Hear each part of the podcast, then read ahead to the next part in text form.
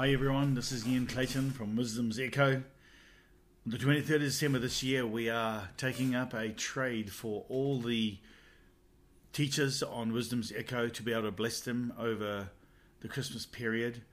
We are now in 104 nations, reaching hundreds of thousands of people, and it's an honor to be able to, to do this. I would ask you to consider trading on the 23rd of December. It's the only day that we've chosen in the year to to do this, to bless our people. And we trust that you would find it on your heart to sow into all the fruit and all the listening time that you've enjoyed on Wisdom's Echo. Shalom. I hope you enjoy this next podcast. Have a great day. Hey everyone, this is Rick Nevenace, and welcome to Origin Gate Podcast Wisdom's Echo. In today's podcast, I'd like to talk to you about faith versus fear. Very interesting topic, I know, but I trust that as I share my heart with you, that you'll be encouraged into hope because hope opens up the kingdom realms for you to begin to access and see the destiny that Yahweh has in store for you, which is just awesome, especially as we are drawing to the end of 2020 and setting our hearts into 2021. I believe that it is imperative for us to begin to look at 2020 and engage in the goodness of Yahweh that gives us the opportunity to access faith. Faith then allows us to engage with hope for us to begin to see the destiny that is in store for us for 2021. I have got such an incredible, overwhelming excitement for 2021. And I'll tell you why. Because I believe that myself, my wife, our family, and our community have done what we needed to do to the best of our ability, accessing faith, engaging with hope, engaging within the testimony scrolls that is within our lives. We've seen our destiny in 2021 and beyond, and whatever we needed to do as individuals, as a community, I believe we've done it.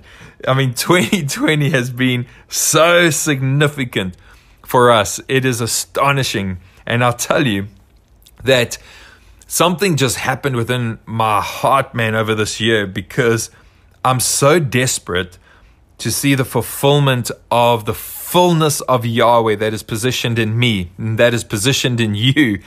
I, am so desperate to see it unfold that this year when Yahweh said, move, I, I moved, you know, like when the cloud moved, I moved. When the fire burned, I burned. Like I was there in it. And whatever Yahweh required of me because of my co laboring relationship with Him, I did. And I trust that maybe in the next podcast or so, I'd like to share with you some of the changes that we've made um, within our community, within our personal lives, and it has been so significant. I'm I'm talking about significant, and uh, we've obviously we, we did what we needed to do, but man, the goodness of Yahweh that has overshadowed us is because of our engagement with Him, His kingdom, and all that is within His kingdom that is within us that allowed us to step into the mystery to step into that what is to come. And when we position ourselves there and we set within that glory, we could feel the tangible presence of that what was beginning to shape us into where we are going. So, oh, there's so much that I could say, but I'm just trying to bring it down to the reason why I want to talk about, you know, faith and fear, which is so significant. But I feel the reason why there is so much fear and anxiety that is trying to get into the hearts and minds of believers is because fear and anxiety causes you to lose sight of faith. And faith unlocks hope. So if you haven't accessed faith, you don't have hope. You know, the hope that we often mention is not the hope that I've engaged with. It's more like wishful thinking, you know, like I hope I get that for Christmas or I hope I get that for my birthday or whatever it is. No, that's wishful thinking. But when you have engaged with hope, and when you have be- engaged with faith, it says in scripture in Hebrews, it says, faith becomes the evidence of things hoped for. So, which means you have to engage with hope for faith to begin to take on that image of what you have hoped for. And only then will you be able to engage with hope that allows you to come back into time and space to begin to see the unfolding mystery of what you engage with within the kingdom. Anyway, so when you begin to engage with faith, you begin to have hope. So here's the deal. You might be saying to me, Rick, how do I know if I've engaged with faith? Or how do I know that I've engaged with fear? It's very easy because here's the two things faith will need you to engage with Him, to step into Him, where fear will require attention that you then begin to give your heart to and you feed upon that fear. Which one would you like? Would you like faith or would you like fear? I'll choose for you. Like, you know, go after faith, man, because things begin to happen when you step into faith. Faith, the person, all right. And when you step into faith, by faith, you begin to access a world that you could not access if you do not go through Him, who is a gateway. And then when you step into Him and He introduces you and acts with hope, things begin to unfold for your life. Oh, it's amazing. Anyway, I'm getting caught up in all of this. But the, the deal is this Fear and anxiety is found from the outside coming in, where faith and hope is found from the inside coming out. You see, when we are growing up, we are taught the way one sees is the outside information coming through the gateway of your eyes. Then we'll take that, process it in the depth of who we are, and that is how one sees. Yet the way we were supposed to see is from the inside coming out. Because where is the kingdom? The kingdom is within. So if we were taught how to see from the kingdom that is within through the gateway of our eyes, we will be able to see everything in existence through the kingdom that is within. Listen, that's how Yeshua saw. It's the reason why he could stand in the midst of a life threatening storm and begin to speak peace out from the gateway of who he was into creation and the peace that he was living in was able to come and rest upon that situation, causing that storm to bow down because of the peace that was within. And yet, we are taught how to see differently. We process the information that is happening around us. It comes through the gateway of our eyes, and then we are totally overwhelmed. And then we begin to pray religiously because we haven't engaged with the depth and the truth of who we are and what is sitting inside of us. So we need to change some stuff, man. Anyway, hope deferred makes the heart sick, but desire realized is the tree of life. Hope deferred, that word deferred means postponed. So hope postponed makes the heart sick, but desire realized, that is answers to prayer being fulfilled is the tree of life. So I'd like to ask a question from Proverbs 13, verse 12. How does hope get postponed? Thanks for asking. I believe that hope gets postponed because sons haven't been taught how to access faith. And when you access faith, you begin to behold hope. When you see hope, hope is not just wishful thinking. Hope is not just our own personal thoughts and desires. Hope, as in a mirror, becomes the very thing that you are engaging with by faith because it says in Scripture, faith becomes the evidence of things hoped for. So, the fruit of faith is hope, and the sign of fear is hopelessness.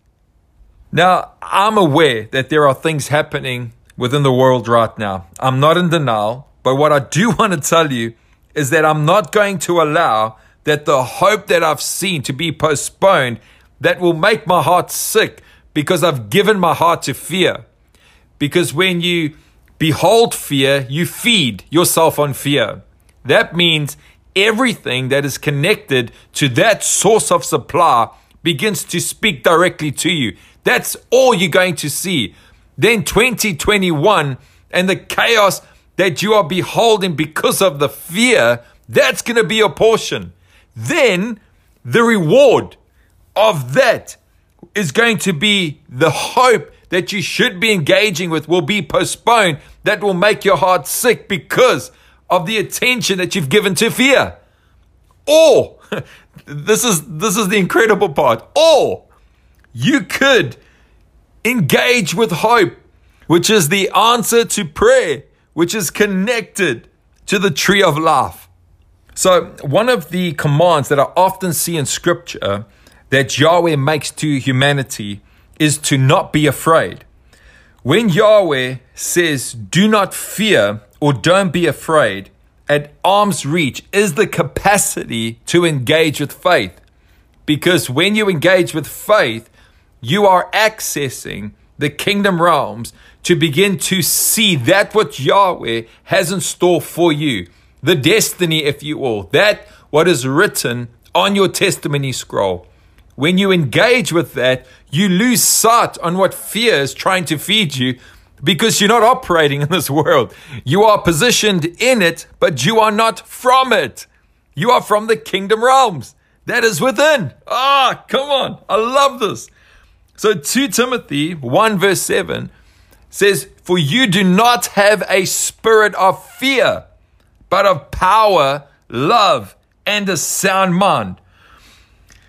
I want to ask you a question again. How would you treat a friend who lie to you as often as your fears lie to you? I want to tell you this much. We won't be friends, especially not on Facebook. They ain't going to get no likes or hearts from me. you know, we wouldn't tolerate it, would we? But yet we tolerate our fears that lie to us every day. It's not on. We need to engage with faith. We need to begin to access that what Yahweh has for us, the destiny. And I'm telling you, God, I'm telling you, just behold what I'm saying. If we behold in the goodness of Yahweh, when we reflect back on the goodness, even though maybe up until now, you might be hearing this and going, Rick, I feel terrible because I haven't beheld the goodness. I've just seen the chaos and I've been caught up in the chaos and the fear that's been lying to me. I want to tell you it's okay, but let us behold from this moment today, let us behold the goodness of Yahweh, the goodness that is overshadowing us, that what we can behold, be overcome by, because He's a good God. He's a loving God. He has great things in store for us. Even scripture says He does not hold anything back from those who love Him those that are positioned within him. Ah, this is so good. anyway, I want to read 1 John 4, verse 18. And it says, There is no fear in love, but perfect love drives out fear.